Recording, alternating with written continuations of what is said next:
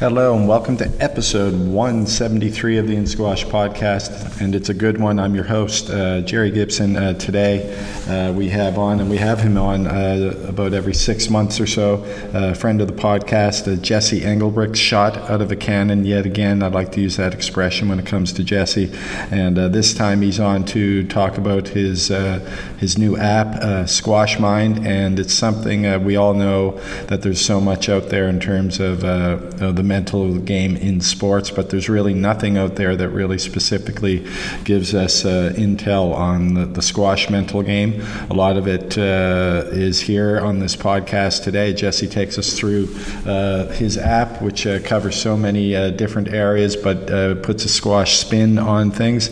And we get into some some great discussions, and, and Jesse fleshes out a lot of it here on the pod today.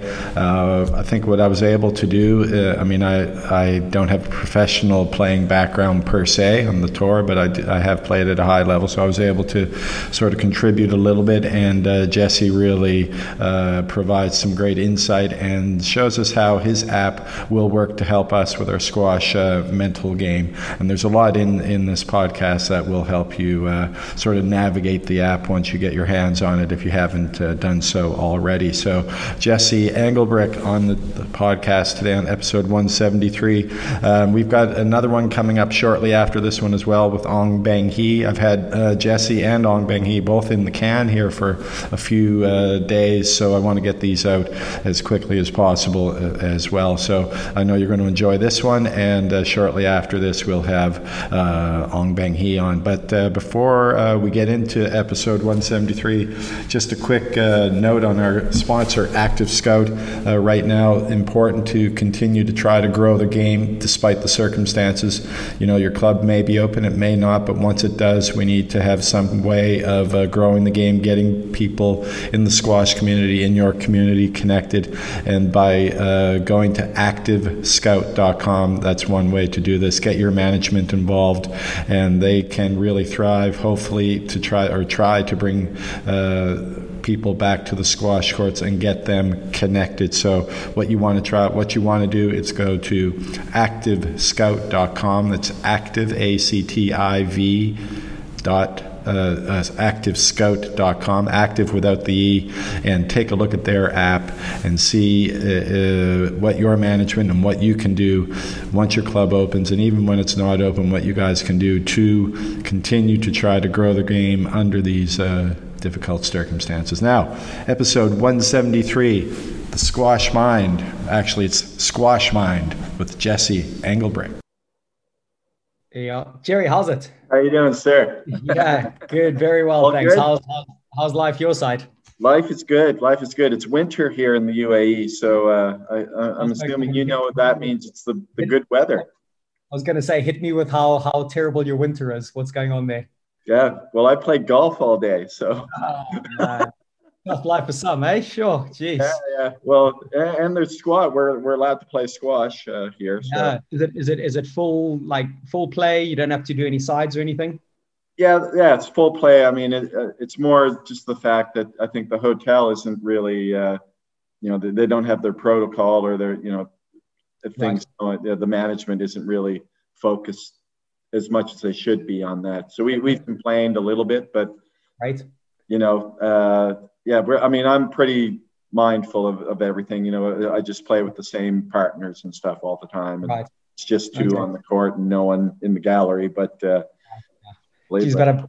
I bet that must be amazing because yeah, it's it's it's pretty pretty grim in England. I mean, I haven't had the experience uh, of you know any real serious restrictions. Just just the normal ones like with with work. Um, uh, you know, we we're we're half uh, mostly online because uh, I work at college here. Uh, my daughter's uh, she has the option of going to school or not, but uh, okay. but everything else is wide open. It's like wow, amazing, eh?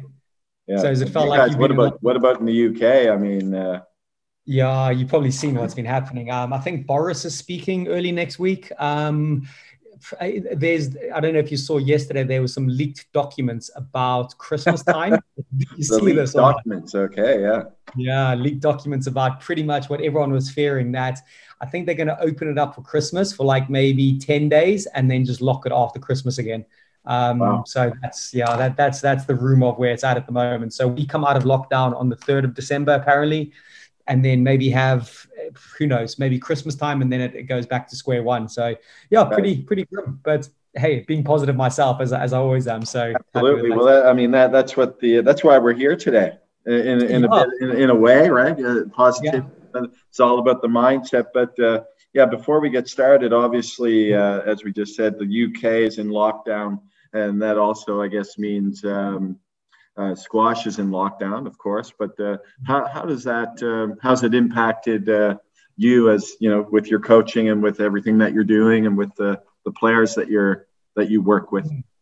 Yeah, no, massively. Hey, we um we had a great little probably three month period where squash was pretty much getting back to normal and the momentum was building. So, yeah, private clients were just buzzing. Everyone was back on court. I'd, I'd got my private lessons back up to where they were. Mm. Um, the club was running good, and what was really interesting was it was really difficult with the pros. So, with a couple of pros I'm working with, man, they they found that hard. Eh? The motivation levels Mm. The um, I'm not sure if you've heard, but like when they had to go to tournaments, they'd have to arrive, say, on the Wednesday, get yeah. a test on the Wednesday or Thursday, and then sit in their hotel room for 48 hours before yeah. they could even hit a ball again, and then just be expecting to play and turn on their best performances. Yeah. Look, everyone was in the same boat, but but particularly the ones I was working with, you know, we really try to put some things in place to help them. Mm. But yeah, they just said they were lethargic. Um, they weren't seeing the game. They weren't sharp. Everything was on the back foot. So yeah, I really, really felt for them. And then obviously going into the subsequent lockdown, the motivation was pretty low before.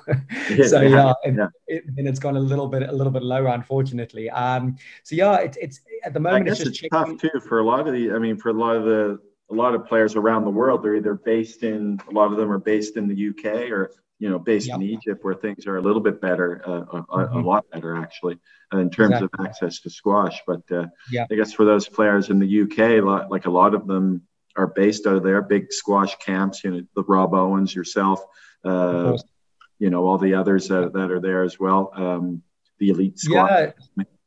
England Squash, England Squash have, have done a good bit of work. They've kept a couple of facilities open where the pros can go in and train, which is which has been a, a, a gift. Um, Bishops, um, I, I, what's I completely I've gone blank with the club name. I'll think of it in, in a second. Oh, Berkhamsted, of course. Berkhamsted have kept open, yeah. and then um, also up in a place called Hatfield, which is just North London. So they've kept two clubs open around about London, where all the England squash players can go in and play. So okay, so that, that's, that's been what the government's allowed allowing that, are they? Just because because it's yes. a uh, England squash, and, basically. And uh, yeah, exactly, only elite yeah. sports person. So club players can't play, the general public can't play. It's just for people, players, the pros who are on the England squash program. So yeah, Berkhamsted. So they're, they're, they're, considered a bubble, I guess, are they? Exactly, exactly. Yeah. Which, which again, there's a lot of grey area here, isn't there? But mm. hey, at least it's keeping them semi-motivated. But yes, yeah, some of them just don't know when the next tournament's coming up. There, there's nothing for them. So to keep the motivation levels is, is tough. And that's all I'm doing. I'm just trying to check in with them and just check where their mind is at. And and and yeah, yeah just try try find some stuff that we. I think you do. you were working with uh, with Tom Richards for a little bit, weren't you? Uh, uh, and he played uh, in the I think it was Qatar. I think he played Qatar, yes. and he played yeah. pretty well. I thought. Um, yeah, he has. Yeah, I forget who he lost to. Uh, was it? Uh, yes, he lost to Saurav there. Yeah, he had a good first match. Um, and and yeah, like like again, he was just saying like like we we prepared well for Saurav and try to do our things with that, and yeah, just just said he was slow out the blocks again, the lethargic side of things, and mm. it's the same for everyone. So he's not making an excuse; it was just observations. Um, and then yeah, like like same with allison and Tom, you know, there's there's been like great little sparks here and there, and, and unfortunately, Shame Allison in her first tournament back was match ball up against Tesni Evans, and yeah, just managed yeah. to get that one taken away from her. And she played really well, I thought, and and actually, I think uh, it did it did knock her slightly, which you would expect. But you know, we jumped back on, we got back on court, we were training, and you know, we we try to do things the right way as best we could um, with the circumstances. And, you know, that that's what I I really respect and love about the players. There's an open dialogue. There's an honesty. They're not they're not coming to me and saying, "Yeah, we're feeling great and we're motivated." They, they can share their their thoughts, their fears, their yeah. insecurities, and that type of stuff. And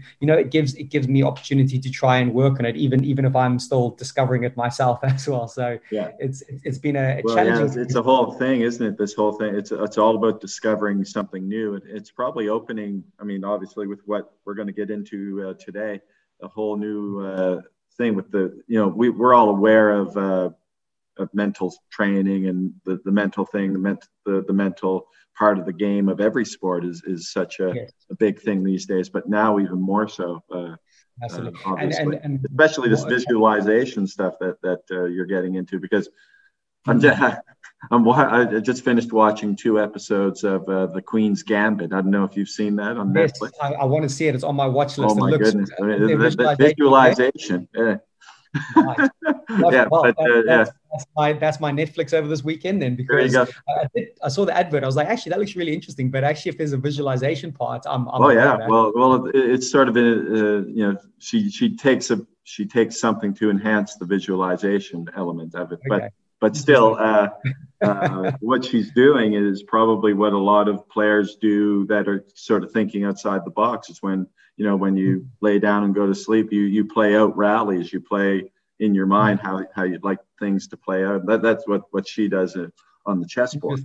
yeah and, and some of the some of the basic science behind that and, and this is what i go on to talk about in the app and a lot of the the training that i'm doing of late it's when you when you visualize properly when you do deep visualization and you bring in sounds color smells emotions the same neural pathways are activated as if you're experiencing that event in real life and they're doing mm-hmm. brain scans on people who do these deep visualizations and actually like the, the the the, the neurons and the synaptic nerves and the myelin sheaths are all getting strengthened as if you're doing that thing for real. So there's there's a great bunch of research in the last 10 years or so around visualization yeah. in, in the lab-based work, but then you also hear firsthand athlete experiences. You hear the Conor McGregors and the Michael Phelps talking about how they visualize walking into the arena and mm. the emotions and the sounds of all this. So when it happens, they've yeah. been there. It's not a surprise. They're not getting freaked out by it. They've rehearsed it so many times in their minds that it's just like they are in their front living room. And, and that's that's powerful. So they're dealing with nerves and pressure and obstacles and tension. And so yeah like for me it's it's a field that again if i can bring it into squash and, and i think i've just started to scratch the surface with it, it it's really motivating and fascinating at the same time.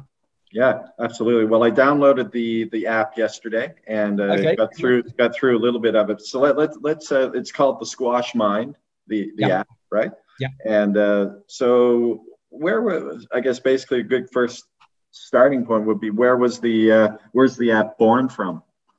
Yeah, so pretty much in in I suppose lockdown was definitely it was born in there. Um, when I was I, I, went out to South Africa to see my folks for two or three weeks, and I got stuck there for three months. So it seemed like an opportune time to yeah. get creative. And and actually, a few of my my players, my juniors, and one one lad in particular, Oliver, he was brilliant. He reached out to me and said, "Listen, I'm, I'm physically training, I'm trying to do some ball skills, but uh, what else can I work on? And, you know, we'd actually been talking about his mindset in tournaments and stuff of late. And I was like, well, you know what, let me, let me do a couple of recordings for you just on my phone and I will send them to you. And that's how it was basically born. It was a conversation okay. between me and Oliver and he wanted to work on some mind stuff and visualizations and some lessons, some theory lessons about what's going on in the mind. And I, just I hit a bit of a creative seam for about two months and started uploading lessons on SoundCloud. Started putting them in different playlists. Um, you know, kind of going from tactics to movements to some theory lessons. And the appetite seemed quite good. Like a few of my players started listening. Some of the general public started commenting on it, which was nice. Yeah. And yeah, it, it then it then felt like you know yeah, what. Started, sorry, yes, it started sorry. as a like as a podcast, didn't it? Like you you started talking about it on on your on the podcast that you have and then yes, it was born out of maybe that that podcast. It, it, evolved out of that, didn't it? Correct. I, I think I think you, I can look at it from loads of different directions. I, I you know I was lucky enough a few yeah. a, a, few years ago to study a master's degree in in mental toughness. With, yeah, yeah. You know that, that was amazing, and I think that was the seed that got planted. Another seed that got planted was my personal battle with the mental side of the game, where I felt I massively let myself down, mm. and yes, the podcast came into it, the recordings from the junior, and all it came from different angles. And what I started to discover was, uh, and this was a very personal thing, I didn't find mental training and mindfulness and visualization and meditation easily accessible, like in my pocket, and I could something I could just go to quite instantaneously. Mm-hmm. And that's where I thought one of my big barriers was when I was a player. I, I, would get, I would sit in a classroom with a sports psychologist, we'd do some visualizations and we'd work on it. That sat over here. But what was interesting is there was this massive gap in my normal life. And then I would only start to work on my mind in my training environment on my tournaments and i wasn't i wasn't allowing myself to work on my mind during day-to-day experiences and interactions so yeah. for me it was ease of use I, I i wasn't guided i think in a way that was easy and practical to use in everyday life so hmm. that's a big philosophy of squash mind is it wants to be your coach in your pocket and something that is super easy to pick up you can listen to a two minute meditation on a body scan, or you can listen to a 20 minute visualization lesson in regard to how to start a match and everything in between. So yeah, I guess yeah, if you don't, uh, I mean, if you're, if you're only dealing with the, with the mindset element when you're at, at the venue or just before a squash match or before a tournament, if you're not actually doing it as part of your routine, then you're not giving yourself the chance to, uh, to build on it. You're just reacting completely and and yeah. again and that's think about how how long our life is where we are not in a training environment and not in competition it's the majority of, of players lives where mm. they're away from that environment so in my mind why aren't we doing things to to to strengthen those neural pathways to prepare mm. ourselves to you know and and, and for it to become a daily habit where even even things I'm, I'm doing a lot of, of now is really challenging my players that even from going from interaction to interaction. So if you're on your computer and you want to go make a cup of tea, you know what? Have a 20 second micro meditation. You know, you can just stay there and just and just work on your mindfulness for 20 seconds. And and the app brings in all of these little parts. So it's not just a squash thing where you're thinking of tactics and movement. A mm-hmm. massive part of the app is based on mindfulness during the day and and really just trying to practice that clear mind yeah. because one of the most interesting things I've heard, and I, I, I, do this as a coach, and I've heard other coaches say this, and, and players come to me and, and complain about it. They say, "Oh, the coach tells me to be in the moment on the court." They say, "Come on, you've got to stay in the moment. You got to you got to focus. You got to concentrate."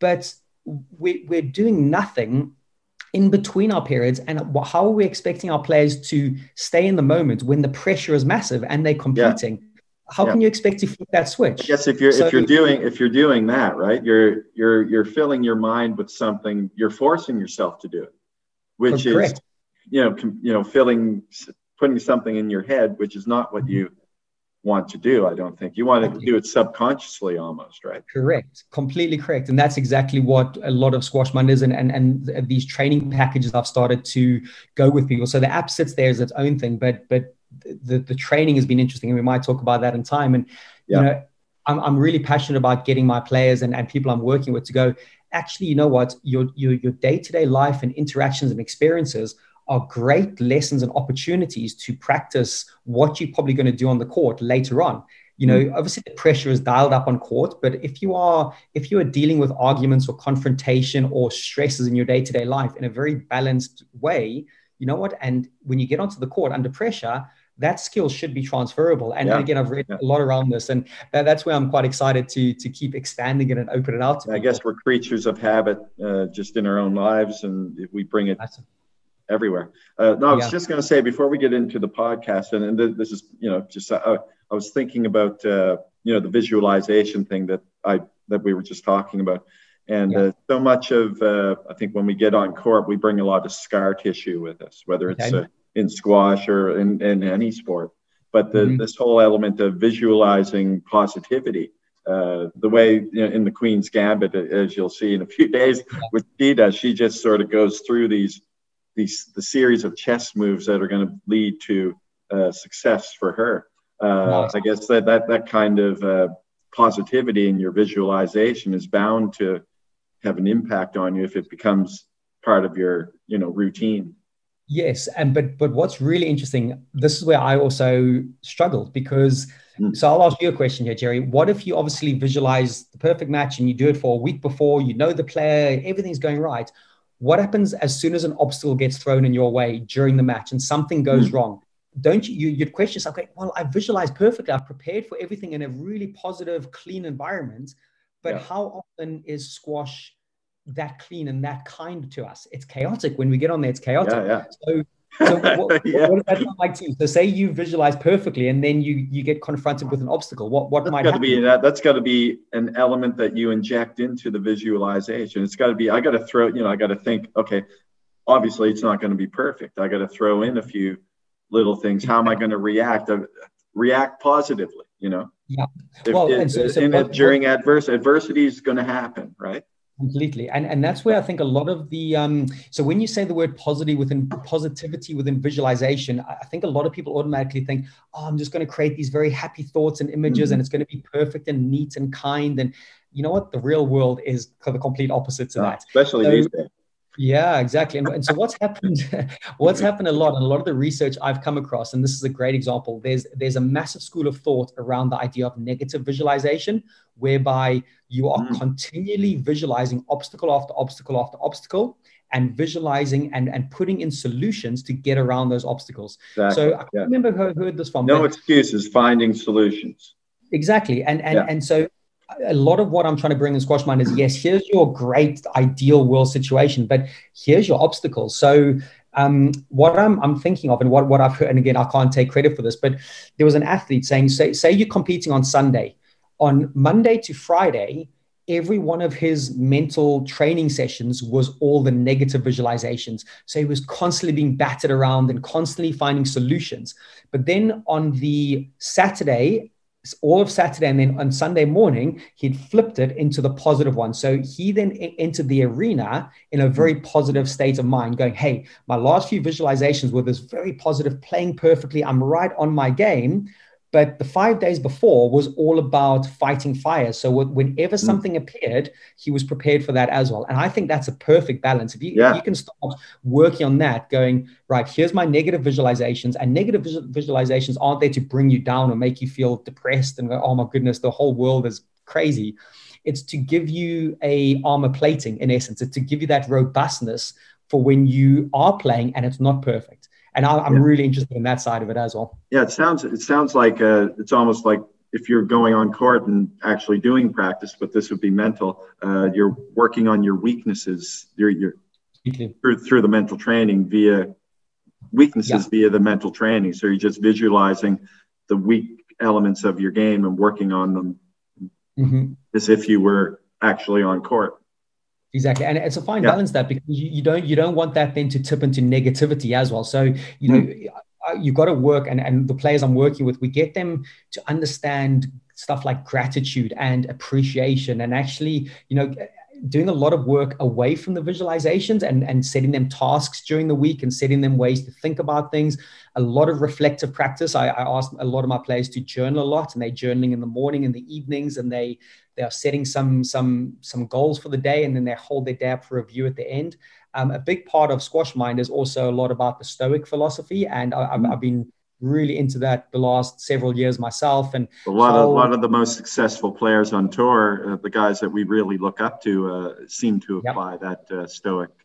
I mean, yeah, the guy like James Willstrop comes to mind. Uh, yes, yeah, yeah, and it is interesting because because the, the definition of stoic is is not necessarily what the Stoics were. Like Stoic can kind of come across as cold and no joy and no emotion and very, very almost like boring in a way. But it's actually the Stoics' view of the world that is really interesting. They're, one of their, their their cornerstones of their philosophies is we don't control what happens, but we control how we respond.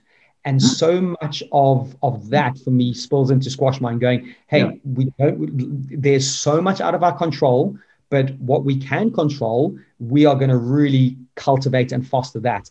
And, and it goes into loads of different lessons about different Stoic philosophies and bringing them into sport and adversity and yeah, how, how, how you have a viewpoint of the world and how that when you get onto a squash court, you know what, it, it, it should be a lot easier when, when you have this balanced view and you're able to handle obstacles along the way. Yeah. I mean, one thing. Uh, well, I mean, I think we're just, we're building towards getting into the app, but I think it's all connected, anyways. But oh, yeah. um, uh, one thing for me personally, and I think I see it a lot in top level players at, at the top of the game. Uh, mm-hmm. Sometimes I used to find myself thinking of like negative, thinking negatively. Like before a match, before a game, I'd say, you know, what's the referee going to do this time, or mm-hmm. you know, uh, you know, what am I, you know uh, just kind of a, a, lot of negative thoughts that that I'd be thinking about that would that I would think would be circumstances yeah. going on to the court as a exactly. you know, and that that that those types of things don't help. And you see, I think I see a lot of that in a lot of the top players. I mean, you see them, mm-hmm. they get on court and then suddenly, you know, they're they they get upset very easily. They Yep. and then that impacts several points into the match. Um, Massively, yeah. So I mean, so, obviously, mental. Th- this comes into play with what we're we're talking about yeah. today. So, again, I can't claim credit for this, but there's a, there's a whole bunch of lessons on the app. And what, what I do with the app, I, again, a lot of this is just I'm super interested in. I borrow from lots of different areas, so and I just put my own version and my own spin on it. Um, there's a whole bunch of lessons called acceptance, and it's yeah, all about that. Was, that's in my yeah. notes. I wanted to ask you about that word because I know that means. Yeah. Uh, yeah. And so I, I, first heard that from Ali Farag. He worked closely with Mike Way at Harvard, and I, Mike Way apparently, and I've only heard the secondhand, used to talk a lot about acceptance and that idea of, yeah, ex- accepting the situations. It's, it's, a very stoic philosophy that as well. It's very much, you know what, we're going to have a bad ref, we're going to have an p- opponent that's going to cheat, we're going to have um, a crowd that's against us, we're going to have obstacles, and in a way, it's about accepting what that is and but not being passive with it, being being proactive with that. That that that's what it, where it can become construed as quite negative. Going, hmm. oh, I accept it's bad, and I'm just going to sit back and you know oh, what what is what it is. But the idea about practicing acceptance is is to not let those negative emotions come to the surface you know it's it's it's trying to make sure that right this has happened and so much of this acceptance is linked to negative visualization those two things for me go really close together yeah, yeah. And, and the more you can rehearse bad situations and accept that things aren't going to go right you know what when they happen and if you especially have put solutions in place that's the key it's not just well, i guess yeah for, for people to maybe identify those bad situations that, oh, exactly. that happen again and again and again and sort of revisit exactly. them but in a acceptance uh, following sort of an acceptance type of philosophy. Yeah. So for your example, um, you know, if you'd maybe rehearsed this and you'd actually still felt the same feeling of of that negativity before you going on, I would have hoped that maybe you would have done enough rehearsals and mental things that going right. I'm right before the match again. I'm feeling these negative thoughts, and here's my solution to get out of it. Whether it be a breathing technique, whether it be a in the moment, because what you're doing there, Jerry, is you're projecting future outcomes already. You're not you're not staying in the moment. You know, you're going, hey, like negative because it could be a bad ref or a bad opponent, or you, you're projecting what's going to happen. You, have got actual no idea what's going to happen. Yeah. And what what you do have control over, you have control over what you do and your decisions in that moment. And the more we can get players, or the more I can work in getting players to keep recognizing these thoughts and for them to come back into the moment and stay with that moment, that for me is one of the most powerful things that can that can help those reactions going crazy. And even if you get a terrible call you might react for a split second but how can you do things to reset and bring you back into the moment? And you know what? We can't expect players to do that under pressure if you've not trained it. That, that's my big philosophy on this is, so, you've going, got the, so you've got the scenario where like like like you just said for example you know you might have a referee who you feel has been against you in the past or you know there's a yeah. player who's going to stir up trouble with mm-hmm. the ref or be a little bit boisterous or do some blocking, but uh, you accept it. Yes. They, yeah. You know that that it is what it is. I'm just going to play my game. I'm going to do what I can do. I'm going to play my best, and that it, that's something that yeah I have to handle. But it's I have to handle it. I have to yeah. deal. Going into the Stoics again, how much control do you have over that referee or your opponent blocking you? You've got zero or 0.1% control over it. So why why is the focus on them? Why why are we mm. putting our focus on something that is outside of our control? So that for me is, is where it becomes really interesting. And like i said we can't just expect to turn our mind to that. That's where training comes in and you know the, well, i guess brain- it goes back to the visualization right? That that, that oh, part where you vi- okay you're visualizing how you know the positive way of handling dealing dealing with those situations exactly. right and a lot of the negative visualization, you you might, and again, what I do with some of these, I get the player to purposefully react badly. So they get a bad decision, they react badly, they're shouting and screaming, they lose the next five points, and and and what i'm trying to do is get players to feel those feelings and those emotions and that situation and go right so we've done our bit there. Now go back rewind go to that exact point again and now visualize your solution You've got that bad decision, right? How are you behaving in these next few moments that's ultimately going to determine the next five points? And again, that's exactly what the visualizations go through. They go through those scenarios where you're getting properly stitched up, the ref, the, the opponent, and actually control what you can control. Get back mm. into that moment. And the more you can do that, and the more you leave those external factors aside, you know what, you're going to give yourself a pretty good chance of, of competing again. Yeah, for sure. Now I'm just going to pick and choose my spots here based on, on the app. And then uh, later on, maybe you, you can, you know, identify something big that I probably will miss. But uh, you, know, you, you, okay, we talked about acceptance. That's a huge thing, and it's obvious from the way you uh, described it there that that we should all be uh, approaching it that way in some way, shape, or form. It makes sense. Uh, what about the the breath? Mm. So yeah, like on the breath. Again, so so focusing on the breath, that's definitely much more of a a meditative tactic. It's a, a, lot of a lot of meditation I'm trying to bring into it. I, yeah. I practice meditation myself, and I'm continually working on it.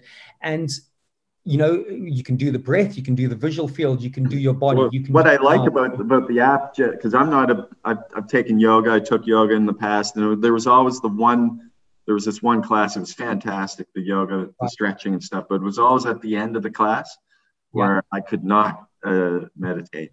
okay. and he'd always do the meditation at the end. But what I like about the app, what you've got here, is the fact that uh, you've got a guided, uh, the guided meditation which you Correct. really start to try, try to help uh, guys yeah. who have no ability to meditate like myself to help us get over that hump and and same I, I use a, a, a couple of different meditation techniques and I'm, I'm still working on them. But what I've tried to do with the app is is is list several different guided meditations from the breath. And and the breath is the most common one because when you do get control of your breathing it has it has some great health benefits within you and, and the way your diaphragm's opening the way the blood's moving around. So that's the scientific side.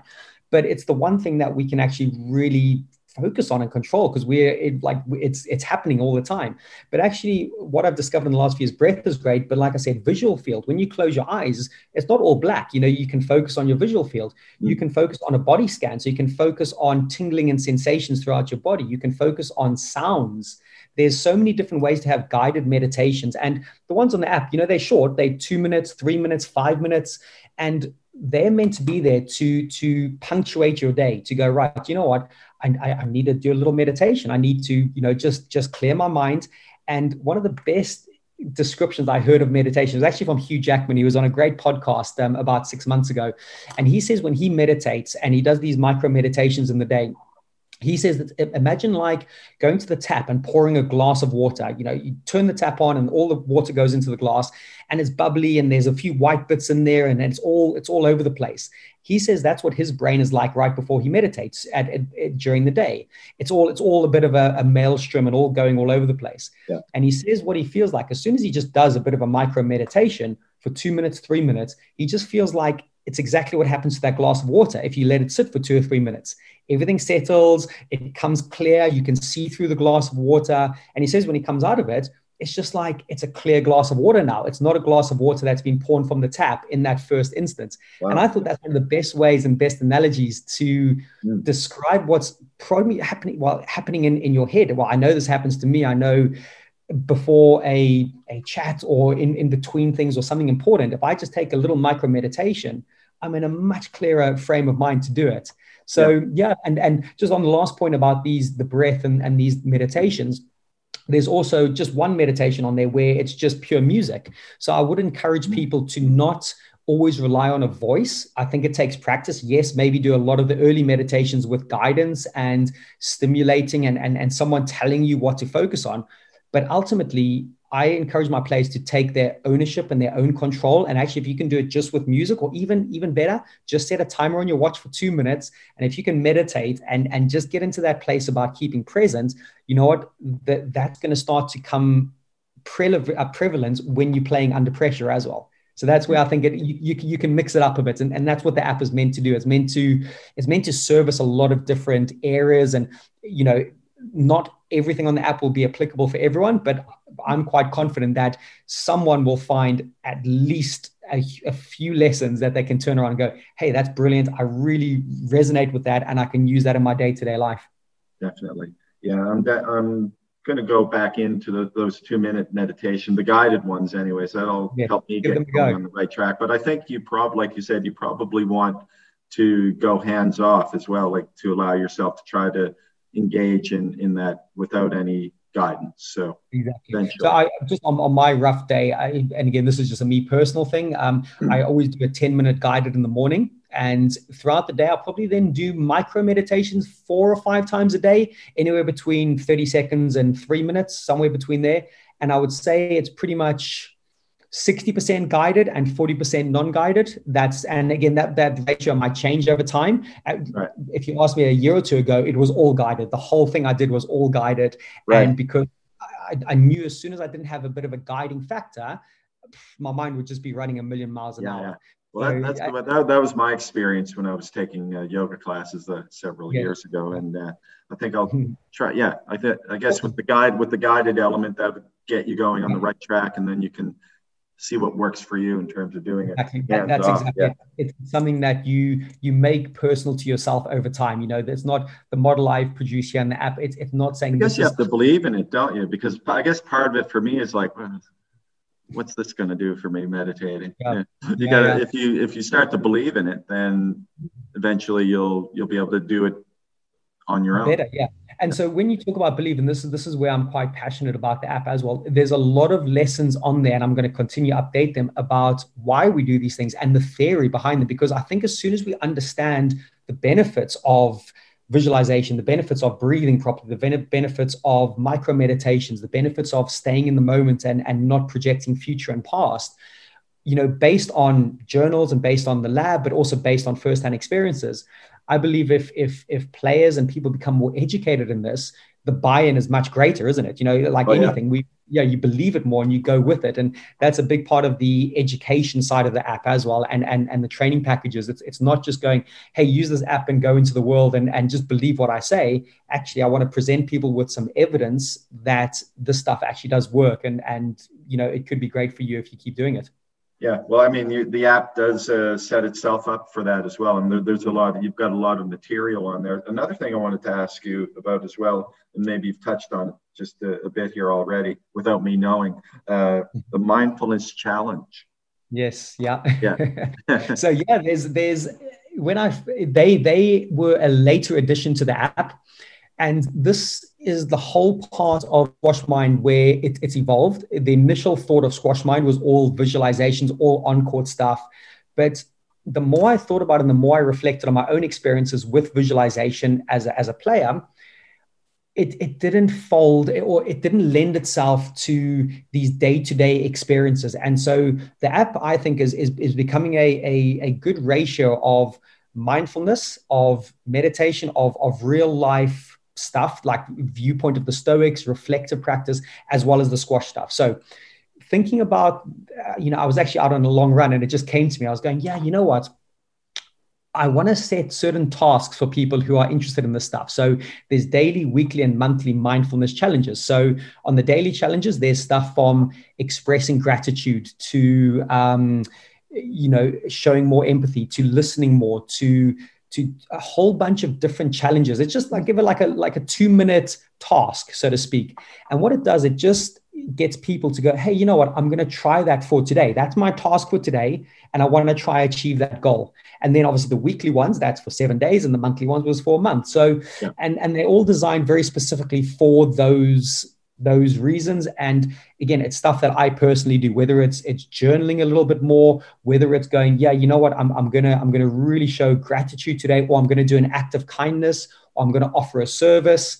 And in my mind the more that that we can get ourselves doing it and the more people can do this it, your your your mind your headspace everything is just in a much better place. You know you mm. in, in simple terms i know this might sound a bit big but I'm trying to create better people off the court. So when they come to on the court and play in a match, you know what? It doesn't seem that big of a deal. It's not like yeah. you lose the passion for play, and it's not like you become a Zen Buddhist and you just you you've got no fire in you. That's not what I'm saying at all.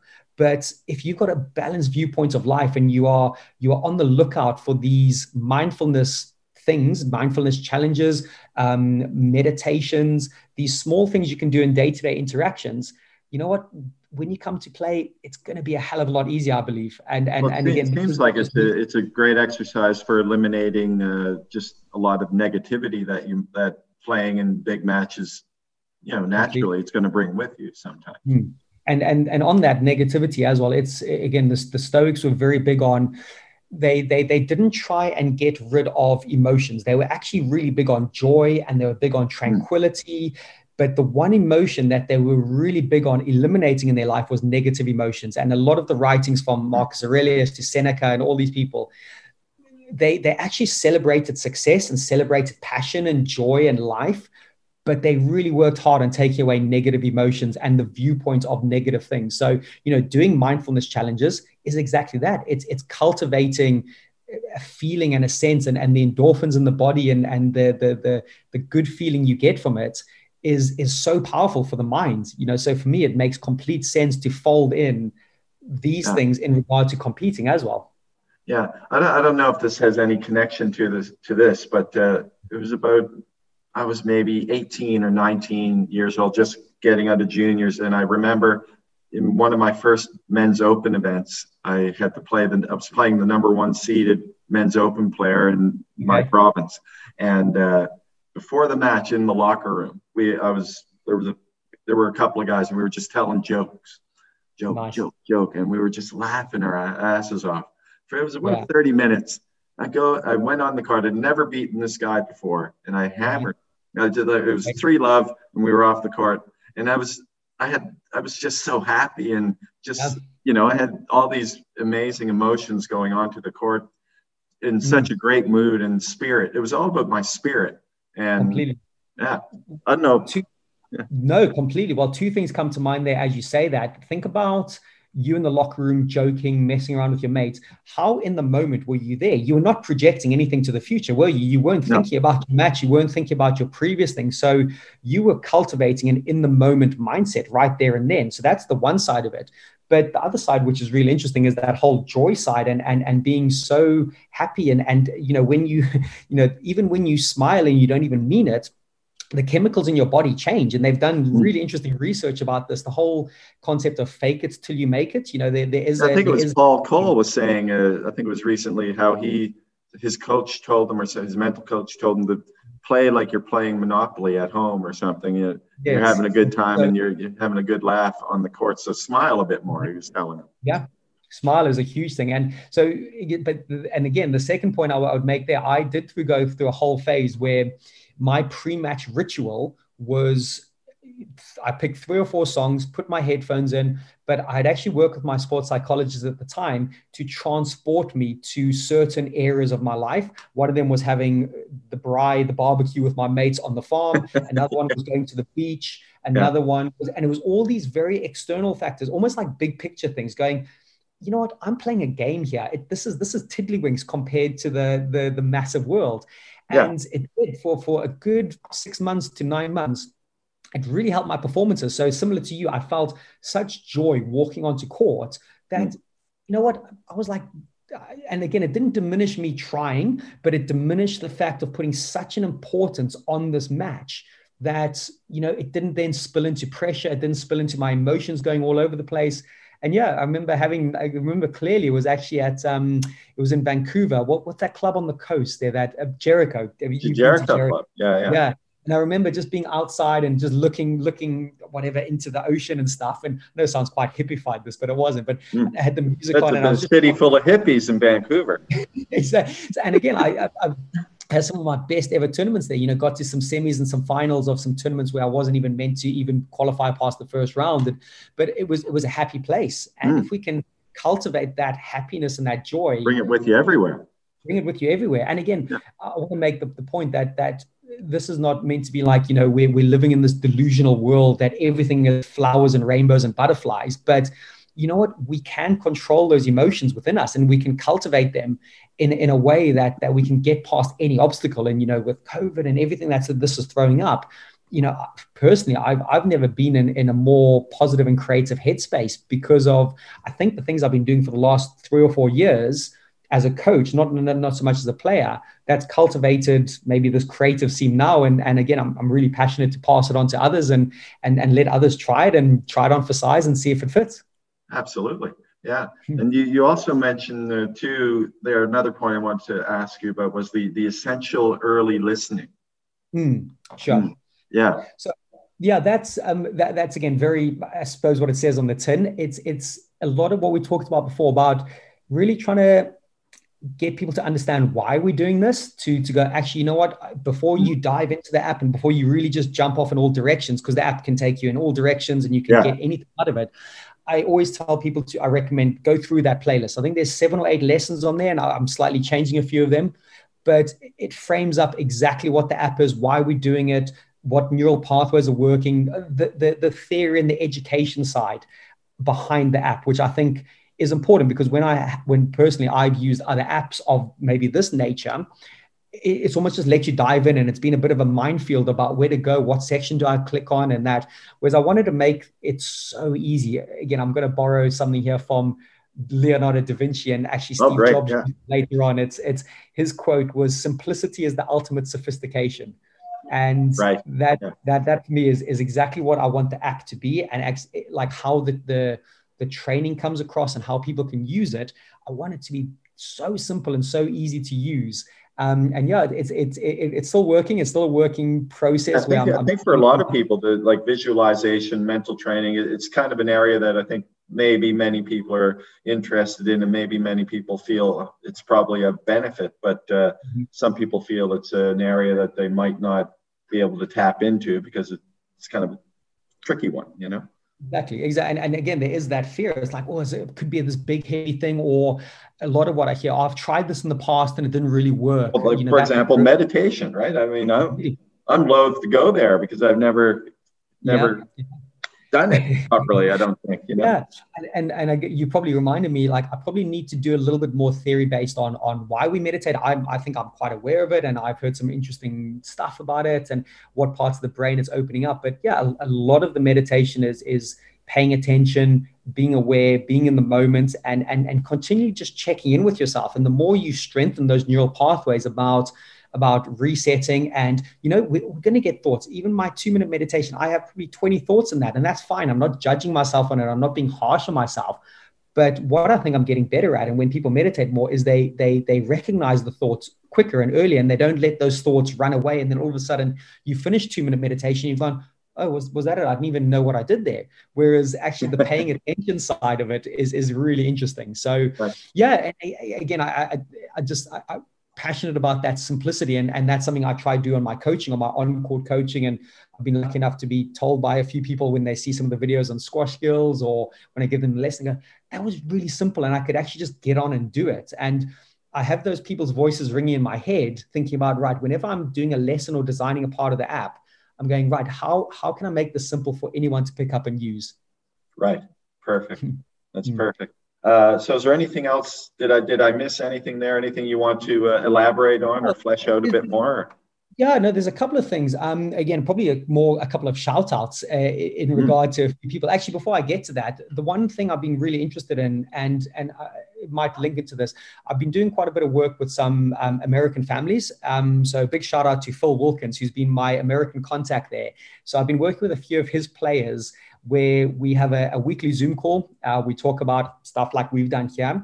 And so he's a pro, a squash pro in the US. He was, he was, a Welsh, a Welsh pro. I he got to a decent world ranking. I don't want to quote what it was, but he played pro and he's been coaching in the States for, he's, he's about my age. Um, yeah, a good 15 years and produced some okay. really top players. So mm yeah, he's been a massive in. So he connected me with a few families. Um, and, and these, these kids are great. They're so open-minded and we work on things every week. And he gave a great story what happened uh, a few days ago in training. So two brothers, and um, AJ and Avinash, and they were they were training, and, and one of the brothers got injured, so they weren't going to continue the session. There was nothing more they could do, so there was still 45 minutes. Phil was on with the other brother, and I think it was AJ. Sorry if it was Avinash, but one of the brothers Phil came off the court and he had his headphones in and he was in a deep state of meditation. He was using the Squash Mind app, all unprompted, all by himself, going, Well, I can't train, but the one thing I can train is my mind. I can do some sort of exercises on my mind. And both Phil and I were just so enthused. And, and this is working with the guys for a couple of months that, right that they jumping on to the app massively. And then what Phil has also kindly done, he connected me with Vassar College. So it's a college just yeah. outside New York, I believe, um, liberal arts college. And actually, in the last two months, I've been their, their what you can call their mental coach, I suppose. So every there you week go. yeah. jump onto a Zoom call. I take them through some theory lessons. I set them some tasks. They use the app every week. They are continually working on their minds. And what all of this is signposting to is, and I've got to give a shout out to David Ames, who's the, the, the squash coach there, and he's been brilliant right. and really helped and guided me. Um, but the mental health, uh, you know, as the more I've been doing this, the mental health of young people, it, we, we know how difficult it is and how many stresses and strains there are in this modern world. And we're hearing so much mental health issues that actually, if something like Squash Mind can become a constant in people's lives where it's giving them lessons or theories or just pure interest stuff where it's opening their mind to different things, I'm, I'm very passionate about that. And, and I'm actually starting to cultivate more of the, the mental health side of it and get, get I'm going to get some research on there and I'm going to interview some some doctors, a couple of squash players I know work in the in the. So is there is there a podcast? You had a podcast uh, going on. Is, is, that that podcast is kind of connected to what you're doing with? Yes, uh, well, uh, not I would say actually no, because that, that that podcast finished a couple of years ago now, so it's, okay. it's not actually massively connected to it. We did, but you, you could potentially bring it back or bring something like that. Yes. Yeah. yeah, yeah, definitely. I, am definitely going to bring in in conversations with into the app where it's going to be interviewing whether it's neuroscientists or squash players, similar to what you do, but definitely not trying to compete because you're you're you're the you're the, oh, the, the yeah, yeah. not compete no. with can I? but it'll be a, it'll be a slightly different angle where it'll be yeah it'll be maybe more of a mental health thing. And so yeah, it's been a great few months from developing the app to getting these these contacts within America, Phil Wilkins, AJ Avinash, David, uh, Vassar College. It's just been a real opening, eye-opening experience and again feels super lucky that i'm in conversation with you know a couple of other colleges and a couple of big organizations i'm not going to say who yet but that could be something yeah. that i mean that, this is sort of uncharted territory for squash isn't it i mean obviously the players have mental coaches but actually having a squash you know former squash pro squash coach someone who is passionate about that solely uh, and mm-hmm. is a squash player brings another takes it to another level basically yeah and again I, I actually looked i did a bunch of research on the app store and and what what other apps are out there to compete so in the first instant there's there's there's literally zero squash apps and some of the squash apps are just marking apps or just the signpost to to some lessons basically so but then i looked at um, you know, Headspace and Waking Up, apps that were all based on meditation and mindfulness, and they were brilliant. And, and I actually used them myself. And then there was a bunch of sport apps, which were maybe one for golf, some for football, where he was talking about the mental side of this. But for me, there was actually no overspill between the two, and there was there was the mindfulness, you know, very peaceful side over here, and then the visualization side over there. So what I think I've tried to do is actually bridge the gap quite well. Is going right. I I'm bringing both things to the party. I'm going. Yes, we're doing some real on-court practical stuff, but I'm also really passionate about the the day to day, the journaling, the mindfulness stuff, the gratitude, all the stuff that makes us into better people and better humans, and how that can all spill over. So yeah, I definitely think it's it's it's at the cutting edge. yeah, yeah. No one else has done a, a, squash app yet, I believe, and I'll I'll stand corrected if someone finds it. But yeah, in particular in this field where it's easy, it's it's really affordable as well. I've, I've tried to make it really cheap. It's you know it's 40 pounds for a, a, one year access to all of the lessons. So okay yeah. you know, which is which is less than the price of seeing a sports psychologist once which will only be a fact finding mission. So that's that's my little sale is, is going you hey you, know yeah. you, could, you, could, you could spend 40 pounds and get one year's worth of lessons and mindfulness and tasks and stuff there. And you know and and then the whole training package side of things is is that side of the business is expanding you know Vassar College and and and some of these families in America and like I said, there's some interesting conversations happening this week, just gone, and next week about how I could roll this out onto a bigger scale and almost create a like a like a, a syllabus, you know, where it's, it's going, go. hey, you know what? Here's a here's a three month you know every week this is what you do and you know a three month program in regard to improving your mindfulness and your mental toughness so i know probably rambled on loads there but no no uh, no well i was going to say i mean just on top of that uh, i mean as, I, as i told you i think you know i play a little bit of golf it's a game that's come to me after squash and yeah. uh, and as you know it's a hugely mental battle a lot very big mental battle like squash is in a, in yes. a lot of ways but uh, you're, you're, it's a very lonely one and I have two books written by the same sports psychologist. His name is Dr. Bob Rotella. I don't know if you've okay. ever heard of him. Yeah. No, but, but I, uh, I, want to know about him. Yeah, he. Uh, but in one of these books, I think in both of them actually, each chapter is basically him. It's it's they're all anecdotes of players that he's worked with, the struggles they went through, and how they how he sort of overcame them. So I think it might be interesting to mm-hmm. sort of put something like that together, where you've got you know 20 yes. different scenarios of you know squash players who've experienced mental issues and dealing uh, you know you know what i mean yeah oh no completely and, and can yeah. do me a favor after this could you just email me the, the, the name again and just the books because i'll probably have a look at those and, yeah, and sure. research them sure one one's called uh, golf is not a game of perfect okay cool and nice. the other one is called the 15th club which is okay. this one Right. That's it.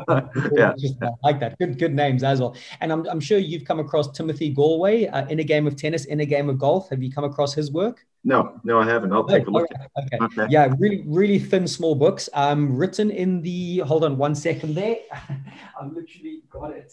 It's one of my my go-to books. Um, the Inner game of tennis. Okay. It's the yeah, inner, yeah, yeah. And when when I was doing my my master's research, uh, Nick Matthew, Laura Massaro, Allison, James, Vanessa Atkinson all say that book, the Inner Game of Tennis one, is it was their go-to psychology book. It, okay. They've all read it.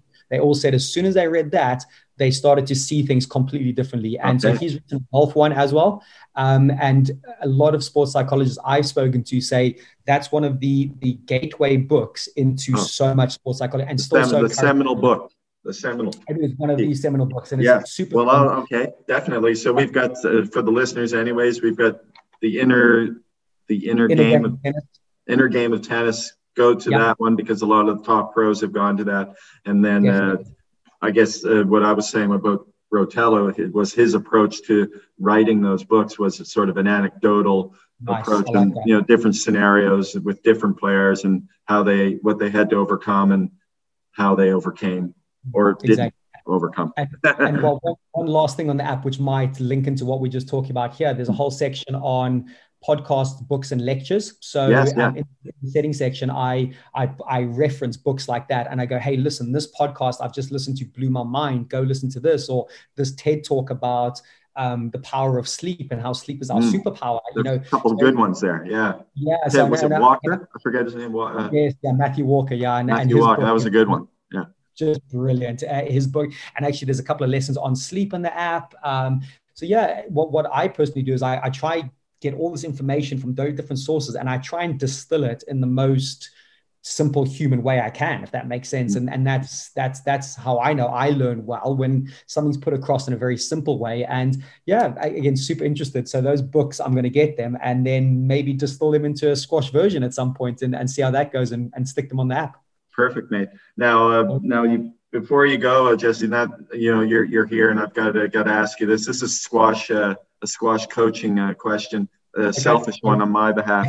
But uh, you know, lately I've been, and, and I remember you did a great series on uh, footwork movement, footwork patterns uh, about two three years ago, and. Um, you know, I'm in my 50s, early 50s now, and I'm finding that I'm not reacting. I'm, I'm on the tee, I'm in a great position, but I just don't um, not following the ball, following up on the next shot as quickly and as efficiently uh, as I used to. So right. is there is there something that I or any players experiencing that those issues? Because I, I, you know I'm following the ball and but I'm not reacting as quickly as I used to. Obviously, I'm not as agile as I used to be. Maybe yeah. maybe not as mm-hmm. quick off the mark as I used to be. But I think what I was trying to do the other day was to anticipate the next shot a little more quickly. And I yes. think that that kind of, if I can get into that sort of mm-hmm. mindset where, okay, you, you see, you know, you, you cut the angles out there, you know, he's only got two or three options. So be ready for those. Yeah. So yeah, no, a very a very common thing that happens. I, have had a few conversations with this over the last few weeks or so. So there's a whole couple of there's a whole bunch of things. Let me let me try distill them in a, a simple type of way. Um, yeah. I'm I'm big on again. We'll link it to movement a lot. Big on that idea of of of really connecting that follow through to that really flushed out movement back to the tee. So if you can, if you can, and I'm going back a couple of steps here, but if you can really get through that shot and really move lightly and quickly, you should be able to get this idea of this this real deceleration around the tee. I, I never want you to stop at the tee. I want you to get to the tee, but slowly decelerate. And yeah. as you're decelerating, you'll be in this lovely it's almost like a little bit of a floating zone where you where you're decelerating, but you're floating and you're starting to come up onto your toes as you're watching your opponent. And from there, it's the timing of that next movement. It's that timing of that split step and that that first boom, right, quick little movement. Yeah. Because of that deceleration, and that deceleration right. only happens because of the proactivity of exiting your previous shot. You then decelerate a little bit, and then that split step really gets you in tune with your opponent. So it really takes away that idea of settling on the tee and watching, because watching is fine, but watching yeah. is only half half the battle. In my you don't opinion. want to get only, sunk in watching. Uh, exactly. Like, you don't so want to sit on the sofa watching the like you're watching the TV. Yeah. Exactly, and, and that's such a common fault. So, yeah. and, and, I'm watching. I really am watching. I, I, actually see the ball coming off the strings, and I know where the shot's going. So I go, fine. You you you've covered that base, but there's 50% of the problem where you, you're not connecting your deceleration in order to split step and then cut out those angles. And yes, exactly that. Anticipate. You said the word anticipate, and almost in a way you don't want to obviously blindly guess, but you want to go, what? I'm going to hedge my bets. This looks like a straight drive because it's a very common setup and the way he's set up and the way he's striking. So you know what? Once you decelerate and split step and you go, you know what? The odds are straight drive boom, everything yeah. becomes more in your favor. You are you're becoming much more proactive. And yes, obviously age is a thing and, and it, one will slow down a little bit. So you obviously got to respect that side of things. But Jerry, look at you, man. You look like a, a pillar of of God godlike there. Tanned and playing golf oh, yeah. can't about being coming slow. You're looking awesome. thanks, man. I, I, played well this week, but yeah, that was something uh, that that's sort of uh, I've been trying to work on and mm-hmm. I figured, you know, I knew this, uh, we had this podcast coming up, and who better to set me going in the right direction than. On, on that, like, on that little tip I gave you, where, where, do you think you're falling down anywhere on, on any of those things? Can can anything resonate? Yeah, I think probably where I, I get kind of maybe sunk in there on the tee. I'm a little too grounded there, as, as opposed okay. to like you said, uh, should kind of decelerate, exactly. Sort of like you're moving. And one guy that that really I love his movement uh, from the ball to the tee is uh, Fares uh, Dessouky. Uh, yes, he's yeah, very yeah. very good. I just love his movement patterns. Uh, they're, very yeah. efficient and very powerful, but also smooth and. Yeah. But, but you, you just said the word there, powerful. He's powerful at the right moments. He's not just powerful the whole time and then settles on the tee and is then powerful again. You know, they're, yeah. they're again th- there are some players that are very powerful but they're powerful in just like in in the bursts they are powerful are not at the right time and they they they they timing them wrong where someone like Dessouky his power is at that key moment yeah. and then he decelerates beautifully and he also well, it's almost like you described it right But as he's appro- he, he approaches the tee it's almost as if that when he's approaching the tee he knows that's part of the anticipation of the next shot okay. Exactly. And then yeah. and then he also decelerates. The other part of deceleration is when you split step well and then you're moving, you can then ideally decelerate just before you hit that shot, you know, which is lovely. That really mucks up your opponent's movement. Where if you time it well at the tee, if you anticipate, you're quick, but then you start to decelerate and then you go again. And there's a ratio I talk a lot about about power, power, ease. So it's that initial power when you hit the ball. So it's that power when you hit and that power in the follow through. So that's your first two bits of power. Then you ease and decelerate around the tee. And then yeah. the opposite happens again. In, in, an ideal world, you power with your split step, you power your first movement, and then you decelerate when you're getting close to the ball. And actually, th- there's times to take the ball early, and I get that volley and, and inject pace. Great, that's that's definitely part of it. But I'm just talking about in, in more of a, a neutral phase of the rally where, where there's yeah. no obvious openings and you're not under obvious pressure at the same time. Yeah, I get, and I guess uh, if you overcommit uh, going to the tee rather than sort of decelerating, you're you're giving yourself away. Uh, Oh, completely. And and again, like and, and you will settle so much, even if you are quick to the tee. And actually, the quicker you are to the tee, the more you might settle on the tee, which is which is yeah. even worse. Peter Nicol was the best at saying it. He said, I never move to the tee, I move through the tee. I think that's a yeah, great yeah. description, isn't it? it? It just sums it up perfectly. He never moved to the tee. It was always like he he lulled and then he moved through it, which which is a perfect way to do it. So yeah, good luck. We all want to move like like like Peter and, and you, Jesse. So uh, oh, thank, please come on. no, I've seen a few of your matches. That, that I mean, your your movement was was you know, that was one of the the the, the better parts yeah. of your game. Not not to say that you didn't have a well-rounded game, but oh, but you no, moved totally. well. I, I I, I, moved to the UK and was so underformed in regard to my tactics, my technique, my mindset. But you know what? I was I was just lucky enough to have had good movement training and growing up playing multiple sports in Africa. And you yeah. know, I, I, just think I was able to punch way above my weight um, because my movement was was efficient. It was good. It was natural.